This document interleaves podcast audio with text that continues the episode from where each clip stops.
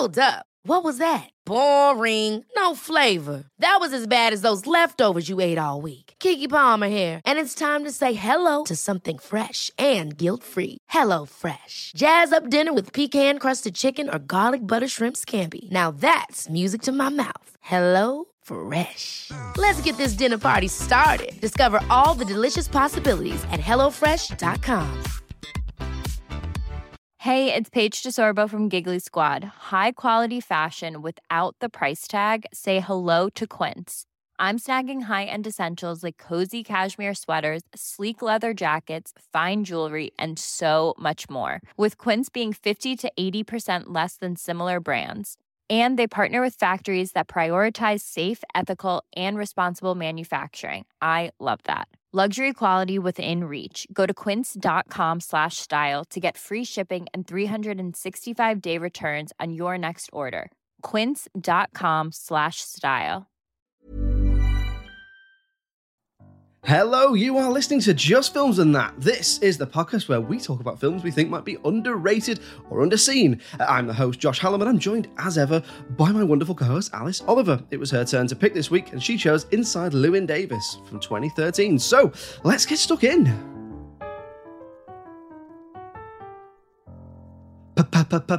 Please, Alice Oliver. Oh my Whoa. I love it so much. I Oh, love it Alice. so much. It's a Isn't big it one this week, this. Adam Driver doing that. I couldn't Ah. have I couldn't have written anything A more pre- excellent a pre-attractive, but also maybe attractive, the handsomest, maybe not handsomest man in Hollywood. Yeah, I mean, sometimes yeah. you're like, you are so handsome, and other times you're like, you're not that handsome. But anyway, I, you know, not to fawn over Adam Driver. So, Inside Llewyn Davis, then from 2013. So, spoiler warnings if you've not seen this.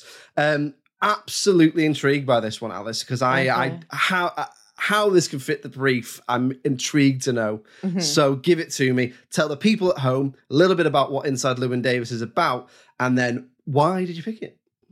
Right then, so Inside Llewyn Davis is a period black comedy drama that is somewhat inspired by real events from the Coen brothers. So it's set in 1961 and follows a week in the life of Llewyn Davis, played by Oscar Isaac. He's a folk singer struggling to achieve musical success while keeping his life in order following the death of his musical partner.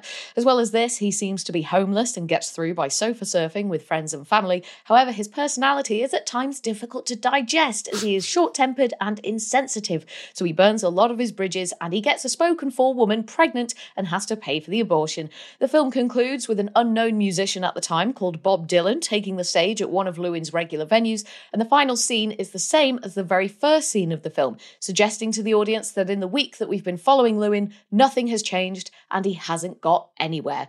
That is what the film is about. Why did I pick it? Well, Why? I f- so from what I've read around it, a lot of people, a lot of kind of you know film articulate people Mm. feel like this is one of the most underrated Coen Brothers films Right. that there is, and that it's one of the most underrated performances by Oscar Isaac. And a lot of people feel that it just kind of it just flew under the radar. Now, Right. if you do, if you look critically, the scores aren't that bad, but I just don't think that this film gets spoken about in the same way that a lot of their other stuff does. Or the and that a lot of- stuff. Yeah, Yeah. and and because the genre is quite maybe uh, not unusual, but the story itself, it's not. I don't know. It's not very Hollywood, is it? It's not very exciting. It's very a low-key, bit- isn't it? It's, It's- very it's, low key, yeah. and I think people enough people didn't get excited about it, and so it just doesn't really. It just kind of got left behind. I feel. Mm. So I think it's a little bit underrated in that regard, and I kind of just wanted to talk about it. That's So fine. I'd, I'd only seen this film once.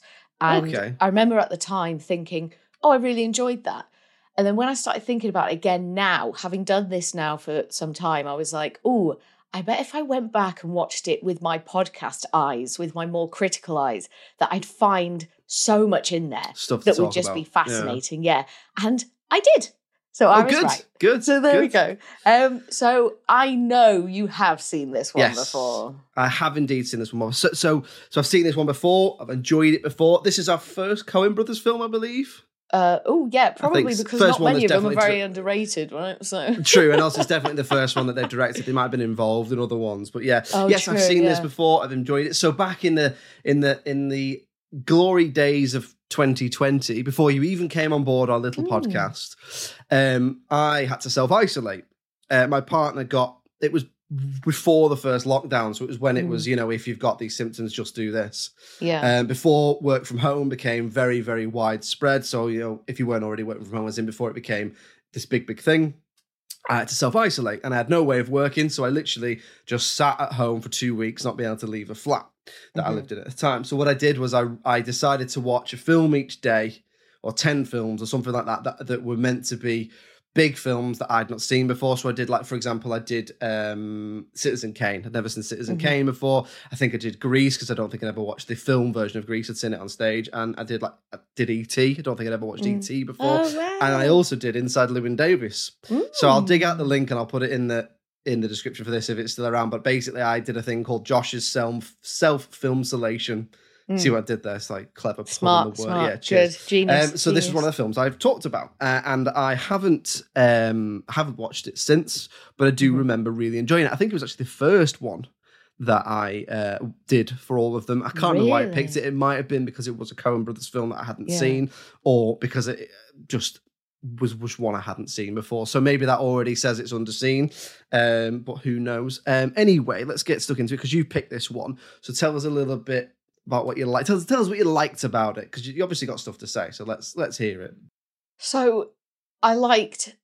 There was just so much. There was just so much, and there there wouldn't be time to go through everything I liked. So a- a couple of points into this, Josh, I just kind of I hone in on one point and just really dig it up Okay. like as much as I can, right? Because as I was watching it, I felt like I was just having so many thoughts and so many feelings. So we'll start with the obvious, though, right? I'm sure it will come as no surprise to you, Josh, and the listeners that I love music in a film. I love films about music. I love films with lots of music in them. And I especially love it when music has been designed around a film and relates to or is indicative of either the characters, the story, or the world in general, or whatever.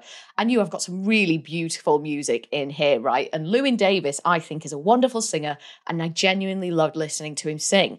There is one song in particular that stands out from all of them for me, and that is, of course, Please, Mr. Kennedy. And you treated us to, to a little bit of that at the beginning. Oh, it's just I couldn't believe it when I when I saw it. I was like, this is hilarious because it's not only funny and upbeat and completely absurd, but you've got Adam Driver there adding these sound effects because he plays another musician in the world who records this song with Llewyn and then Justin Timberlake's character Jim.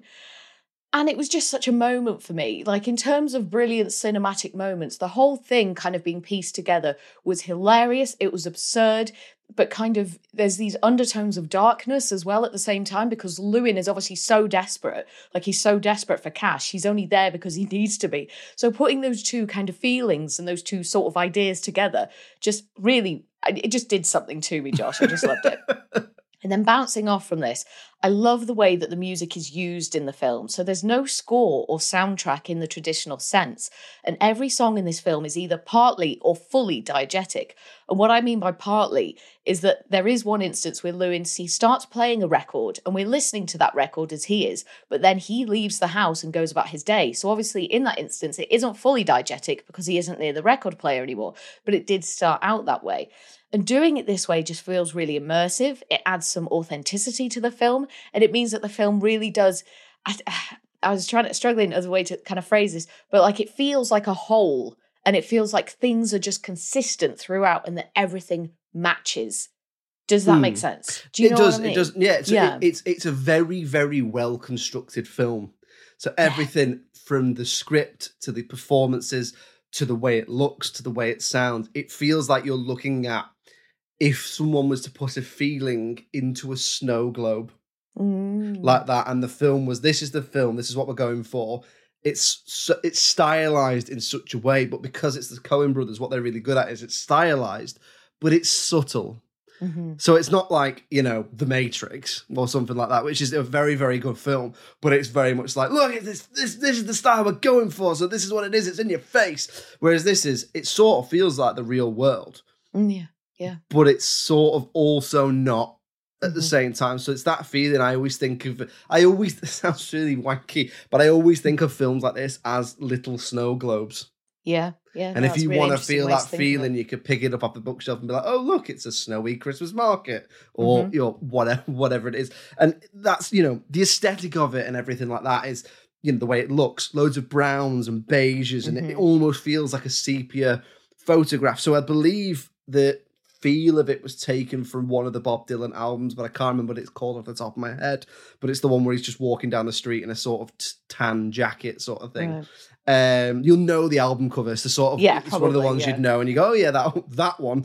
Um, um, uh, uh, to the way it sounds, like you say, the music and it's brilliant. Even though I think most of the songs in it are established folk songs. Mm. Um, I don't know if "Please, Mr. Kennedy" is, but um, What? but you know, Oh. what? Oh, uh, so Mm. yes, I know exactly what you mean about the feel and the sound of the film.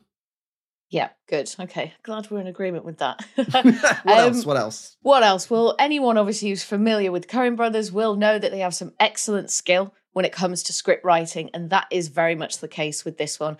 So, the script itself, in terms of like the dialogue between the characters and how the characters have been designed, each with their own little quirks and funny one liners and rich backstory, like the young man in the army or the communist who I think he's like part of the Navy recruitment team, but Mm. also how the story is told and developed, how certain lines are delivered, and how certain scenarios play out, and so on and so forth. It's all just pretty excellent, and there's so much like little bits of attention to detail that have gone in there. Th- these were some of the richest side characters I think Mm. I've possibly ever seen in any film. Like everyone had such depth.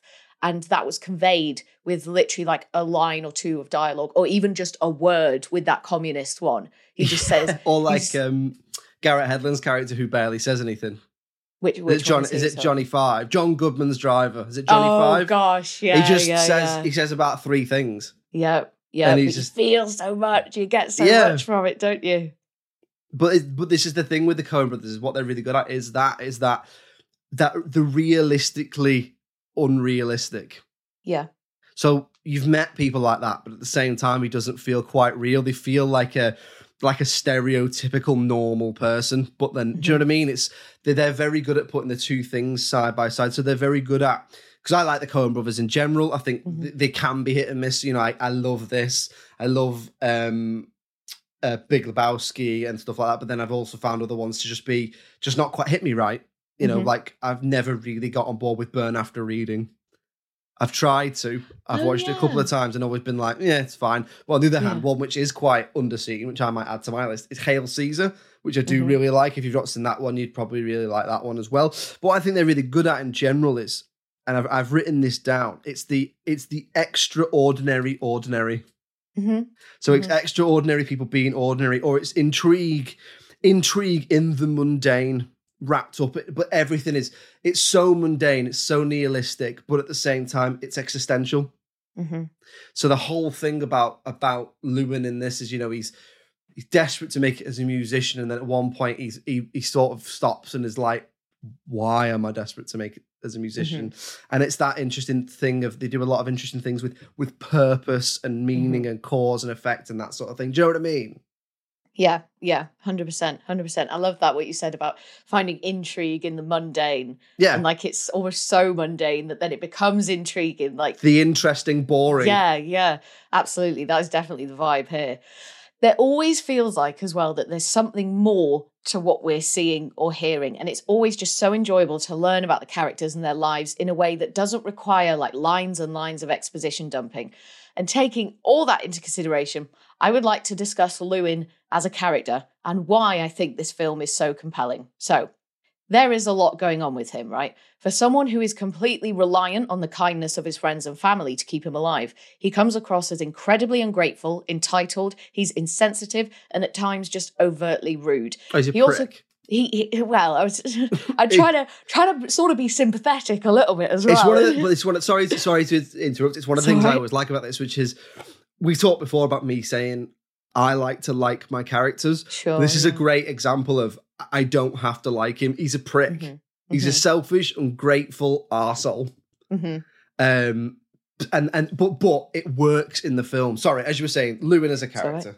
Yeah, so and uh, so he also contradicts himself with certain things a lot as well. So at times he talks about music as if it's his spiritual calling, like he couldn't possibly do do anything else, like it's in his blood, and that career musicians are just empty and chasing the money. Yet when asked to play a song in an intimate setting for the people who are letting him sleep in their house, he seems to become irate that they would even ask that music is just his job, that mm. he hmm. only does it to get by. He says that he only does it to pay his rent, and I was like, "What rent, mate? You ain't got a home." so just kind of little things like that that would come out of him. Also, he seems so utterly desperate to succeed as a musician. At times, you feel convinced as the audience that he would do anything to make it. And yet, when his friends try to secure gigs for him, he becomes flippant. And then, when that one venue manager or he's a record label manager or something in Chicago, he offers him the opportunity to actually become something and join two other people to gain regular work and play and sing as part of a trio but he looks like he'd rather stick a fork in his eye and won't accept the offer, even if it could mean that maybe he gains some notoriety as a trio and then eventually later goes solo in his career. But he just can't see the potential in the opportunity put in front of him, or he doesn't want to almost as though he is just completely fine wallowing in his failures, that he's comfortable there in his misery, and that he just wants to be angry at the world. But there are a few things to consider here, which is why I'm a tad reluctant to just call him a prick as you are, Josh. So his I'll friend say, I'll is say dead. It as I see it. As you do, you do. Llewyn, Llewyn Davis is a prick. There you go. I said it. Go on. Go on. said it, ladies and gentlemen. You be Uh, you be slightly more in, intelligent, emotionally intelligent than me. well, his friend is dead. So his musical partner, who could have well been his best friend, killed himself. I believe is what happened in the story. Yeah, so, he went to throwing himself off one of the bridges, isn't he? New exactly. So I imagine he is in a state of grief and he hasn't processed what has happened to him in a healthy way. And that's why his feelings seem to come out with some odd behavior. And we've also got this fixation with the cat. So when he's staying at his friend's house, their cat accidentally gets out and heads for the streets of New York, and Llewyn is absolutely determined to get it back and then return it safely to its owners. It is the most care and the most kindness that he shows in this film. And I wonder if it's because it sort of acts as a bit of a distraction for a bit, that it gives him a sense of purpose that he has to find and look after this cat, or that the situation feels like one of the few things in his life that he might be able to control. And then later on in the film, when he's driving back from Chicago, he hits what is either like a fox or it could be a coyote or something with the car.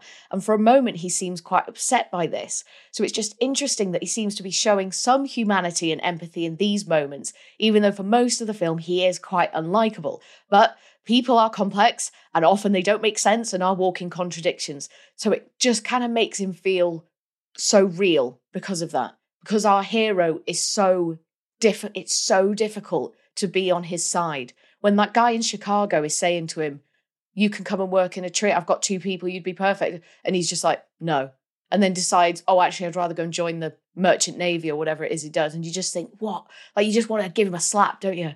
That just bit like, always. Wake up, Llewyn. That bit. So I've seen this film a couple of times now, and I always forget that he's been in the navy. Mm-hmm. because it's Mhm. because it's such a surprising character trait. I'm not saying this might be me having an, a stereotypical idea of someone who's been in the navy, especially because of the time it's set. There would have been quite probably a few people coming in and out of the army because it was a way to get solid work and a Mhm. solid paycheck and stuff like that. But I I'm always like every time they say about going back in the navy, I'm, I'm always like, oh yeah, he's been in the navy. Mm. like it's so it just seems so out of character for him but then that's what's interesting about it is he's such a deeply flawed character but you also can't help but almost root for him Mhm. like he's sort of down on his luck like you say with the with the cat with the the whole idea of well he, he just wants that feeling of doing something right yeah. and also like you say it's the only time he does something for other people because he's getting the cat Mm. for for the people who are letting him stay because it's the Mm. Gorfeins cat, isn't it? Even with the way he is with Carey Mulligan's character, he's Mm. he's just it's like it keeps happening to him, and he's sort of a little bit emotionally dead to the matters of of the, of people, but the matters Mhm. of a cat or the matters of animals are different, which you know is very much a trait in people. Sometimes, sometimes people seem more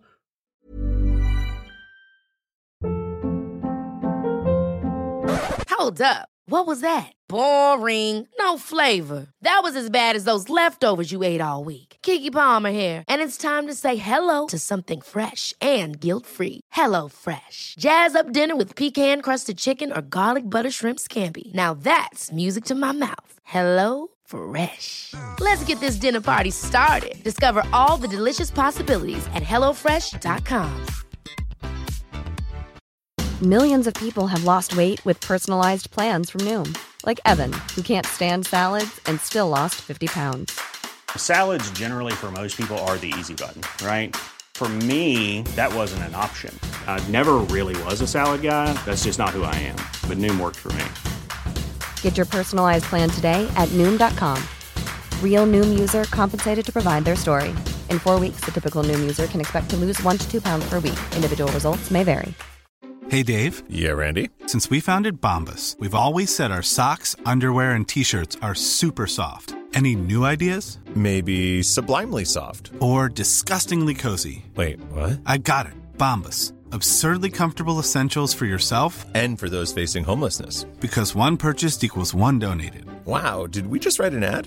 Yes. Bombas. Big comfort for everyone. Go to bombas.com slash ACAST and use code ACAST for 20% off your first purchase. Even when we're on a budget, we still deserve nice things. Quince is a place to scoop up stunning high end goods for 50 to 80% less than similar brands. They have buttery soft cashmere sweaters starting at $50, luxurious Italian leather bags, and so much more. Plus, Quince only works with factories that use safe, ethical, and responsible manufacturing. Get the high-end goods you'll love without the high price tag with Quince. Go to quince.com/style for free shipping and 365-day returns. Have more emotional attachment to animals than they do to, than they do to, to to people. So maybe that's maybe there's something to that. But yeah, it's it's it's such an interesting film. I mean, you could you could write you could write essays and books on Coen Brothers films, and you could dedicate large chunks of it to to this film. Definitely. Mm. Was there anything else for you then? What did you like about this? um, a, a, lot of it we've sort of covered, like you said, the soundtrack and, and, and that idea of there's some interesting ideas in it. So most of it already touched on the idea of the contradictory nature of wanting to be an artist but also needing to live. So having to mm. feel like you're this authentic artist but not wanting to sell out and take the paycheck for the for the please Mr. P- please Mr. Kennedy record or whatever. You know that idea of I want to make authentic music that's against the man, but in order to live and survive, I have to sort of be part of the machine and take the money from the man at points. Mm-hmm. That contradictory nature again of, you know, of of most things are manufactured and authentic and genuine things in things like the music industry or the film industry, whatever it may be, are so so hard to find. Um, I, I, one thing I think just to finish for me, I, I very much resonate with the feeling of the film. That idea of of wanting something, but feeling like you've almost forgotten why you want it. Mm-hmm. And now what you don't know anymore is do you just want it because you think it's what you've always wanted? Um or or um or is it do you actually want that thing and feeling a little bit sort of lost whether that be emotionally creatively anything. You know, for example, I, have touched on this before. and not this isn't going to cover any dark stuff or anything like that. But if you're not in the mood for listening to sort of um, someone rattle on about their mental health, there's, there's a lot of that out there uh, or anything like that. But for years and years, I wanted to be an actor. And before mm. and after that, I sort of zoned in on something as I wanted to be a comedian, and I did stand up for a long time, to the, um, for quite a few years, and and my nerves were always really really bad um, to the point where it was sort of ruined. It was taking the edge on for me. And what I was actually mm. looking forward to is the bit where I'd finish the gig and that relief of finishing it. To the point where my, my partner said to me, Do you do you want to be a comedian or do you just like is it just something you thought you wanted to do? And I said to her, I think I'm not sure. I was feeling a little bit lost at the time. I was only, you know, it was 10 years ago. So, so I was 22 or something like that and just got not long out of university, needed to, to do a bit of life living and, and that sort of thing. And I remember saying to her, you know, I'll take a bit of time off from comedy, not from everything. So, so I, I didn't do any gigs. I said, I won't take any gigs. I had some booked in. I said, after this date, I won't take any for, I can't remember, it was a couple of months.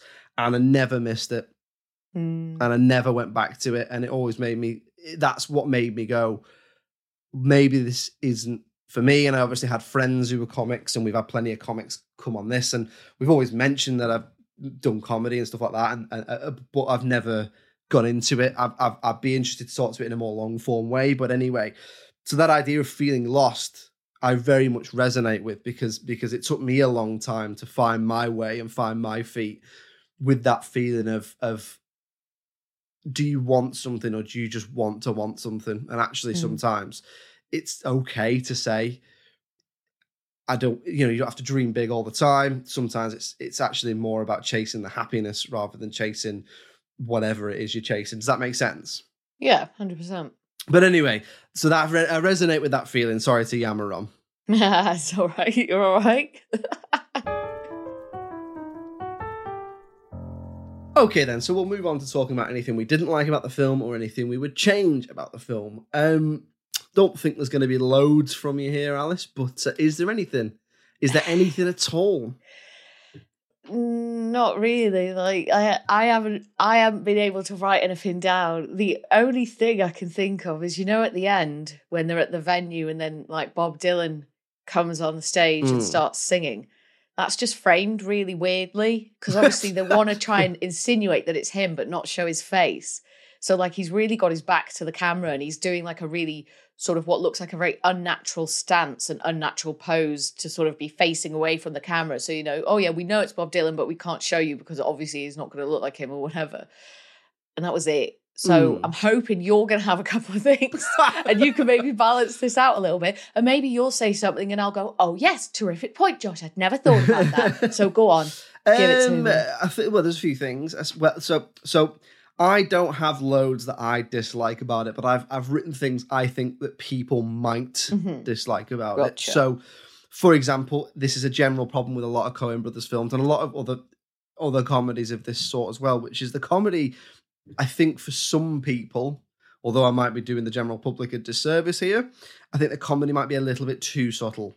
hmm So I think some people would. I I I remember when I was younger, get picking films up that were called comedies and being like, um, "Where's it's not funny." Yeah. Now, doesn't jokes? yeah. it doesn't necessarily you know it doesn't have to be laugh out loud, belly aching laughter funny for it Mhm. to be a comedy. But I do think some people would go into a film categorized as a comedy expecting to laugh. Now I Mm-hmm. do laugh at this, but it's not like you know it's it's it's not you know the way we talk about pop star or rat race or something like that. Mhm. So I definitely think you could say that about it. It is a little bit slow in one or two places, considering it's like what is it like an hour and forty five, something like that. Mm. So there's I think there's the odd time where it's a little bit um a little bit slow. The other thing I've I, I've never really noticed before is why is Carey Mulligan's character so angry with him? Oh, she's fuming, isn't she? I then- thought this. I thought this. She's fuming at him. Yeah. Because either either a something really dark got on there that it never touches on, or b she willingly slept with a guy. Yeah, yeah. I, I, Uh, so I had thought this, and I thought about putting it on my list, but by the end, I was like, "Nah, I can't. I just like the film too much." But I did think that because she's she's furious at him, as if livid, as if he has impregnated her against her will. There's, a, So, there's, a, there's like that really say- great line, isn't there, where she says she say something like, "You're like King Midas's worst brother. Everything Yeah. you touch turns to shit." Yeah, yeah. And it is. It, I remember. I did remember feeling like this is strange how furious she is, given that this is what both of them did. But like you say, it, it it can't just be what we're seeing on the surface. And I think something else has gone on. So it could have been either he took advantage of her in a way that she wasn't happy with, Yeah, or maybe they were very romantically linked and it was a it was actually very intense and maybe she actually did love him but then he Mm. was a dickhead to her or something like that and then obviously we learn that he's done this before yeah. as well with a different woman which again just adds to that th- the whole thing of him just never changing like the, you know the film starts and ends with the same scene within that yeah, and the same Yeah. stuff just keeps happening to him. He never learns his lesson. He doesn't grow as a person. He doesn't develop. But yeah, I did think about that with her. I was like, something's gone on there that I, I seeing. think that it's just I don't I don't think the the, the dark thing of that they had non consensual sex or anything like that. I don't I think it's more that she is angry at the at it the situation, and she's yeah. and she's directing all of her anger at him hmm because it can't possibly be also a little bit her fault. yeah, and It she's got no one else to talk to. or- yeah, she? Yeah, he exa- is the only exa- one she exactly. can talk to Yeah. about it. Yeah, uh, and also, like you say, he is. She seems to be seeing him where other people don't see him, which is as being selfish. Mhm. So maybe she's, I don't know, maybe there's an irrational thing in her of like, you're so selfish that your sperm have selfishly got me pregnant. Yeah. Do you know what I mean? Yeah, yeah, yeah. but other than that, no, nothing really. So we'll move on to talking about the critical reception then. Now, I haven't seen the critical reception. I've done my best to avoid it. Now, I know it was fairly well received critically. So you picked this, remind me again, you've picked this because you think it's a little bit underrated and a little bit underseen. Yeah, and it just it, it seems to be just not considered in terms of great films. I think it just Mm. doesn't sort of fit in with any of those lists. And from what I've read online, a lot of people feel that way as well. And they feel like Oscar Isaac was particularly underrated in it too. And he does give a fantastic performance in this. What would you give it? and What do you think it got? I think it's a solid 8 out of 10. Yeah. I would probably say it got a. I feel like it might have got about that, but what I can never. It, they're really hard to play, particularly Coen Brothers films, because you you might get one critic who'll give it a ten, and another Mhm. critic who'll give it a six. So it might balance out. So let's say if I, I'll give it an eight, but let's say it averages out at a at a seven, something like Okay. that. So go on then, give it to me. What are the scores? All right then. So at the time of recording, over on IMDb, it gets a 7.5 out of 10. Okay. And then over on Rotten Tomatoes, the audience give it 74%, and then the critics give it 92%. Wow. So, So what was that? probably- I get- Let's uh, work out the average now. What was the what was the first one? Seven point five. 7.5, 74, and a 92. So the audience give it less than the crit. So that averages out at eight, at just above eight out of ten or eighty percent. Okay, yeah. So I, uh, I would say it is probably oh, like equivalently, you know, appropriately rated by the critics, but I'd say the Mhm. audience probably underrate it. hmm Yeah, I would, for me, 8 is just like a tiny bit low. I do Okay. think this would be more in like the mid eights for me, like Yeah, an yeah. 8.5. I think, I think it's just, it's a different, it's a different kind of viewing experience in it. And the ways that it is enjoyable are just different to your standard things like, you know, your Marvels and your Disneys and your, you know, big time, massive, you know, CGI mm. extravaganza fest type of directors and all that. It's just, there's just something about it, something kind of deep and nuanced and complex and complicated and all that that I just and I I just thoroughly enjoyed it. So I did obviously I wanted to just talk about it. It was a film that I just wanted to talk about, so I picked it for that reason.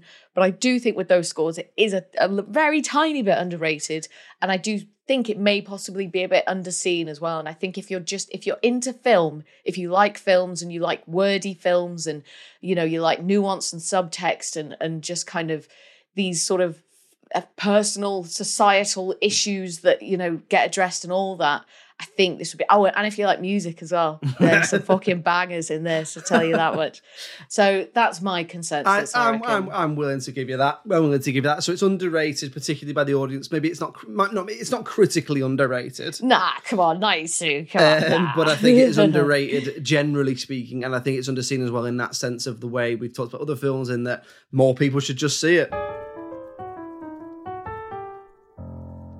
Well there we are inside Llewyn davis ever so slightly underrated but definitely worth a watch listeners if you haven't seen that one yet In the meantime, if you'd like to get in touch with us, it's films and that pod at gmail.com. We're on all the social medias as well. If you search for just films and that wherever you're on your socials, uh, and we are usually there. And if we're not there, then let us know because we'll set up an account. So we will be there. Uh, we're also on Patreon as well. So if you fancy supporting us, giving us a little bit of uh, a, little bit of cash for some extra content and some extended episodes and uh, you know early access and stuff like that, then head on over to patreon.com forward slash just films and that. It's also linked in the episode description as well. We're also on the television, aren't we, Alice?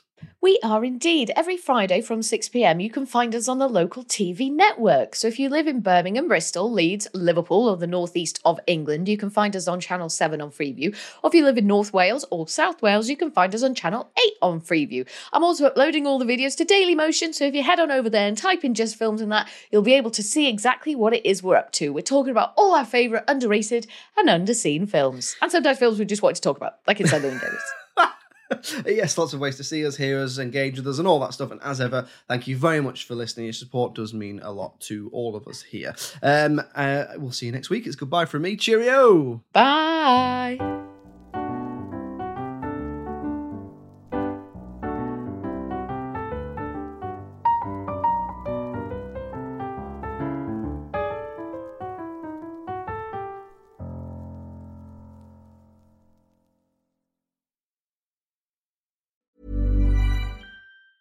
Hey, it's Danny Pellegrino from Everything Iconic. Ready to upgrade your style game without blowing your budget? Check out Quince. They've got all the good stuff shirts and polos, activewear, and fine leather goods, all at 50 to 80% less than other high end brands. And the best part? They're all about safe, ethical, and responsible manufacturing. Get that luxury vibe without the luxury price tag. Hit up quince.com slash upgrade for free shipping and 365 day returns on your next order. That's quince.com slash upgrade. Ever catch yourself eating the same flavorless dinner three days in a row? Dreaming of something better? Well, HelloFresh is your guilt free dream come true, baby. It's me, Keke Palmer. Let's wake up those taste buds with hot, juicy pecan crusted chicken or garlic butter shrimp scampi. Mm. Hello Fresh. Stop dreaming of all the delicious possibilities and dig in at HelloFresh.com. Let's get this dinner party started. Even when we're on a budget, we still deserve nice things. Quince is a place to scoop up stunning high-end goods for 50 to 80% less than similar brands. They have buttery soft cashmere sweaters starting at $50, luxurious Italian leather bags, and so much more. Plus, Quince only works with factories that use safe, ethical, and responsible manufacturing. Get the high-end goods you'll love without the high price tag with Quince. Go to quince.com/style for free shipping and 365-day returns.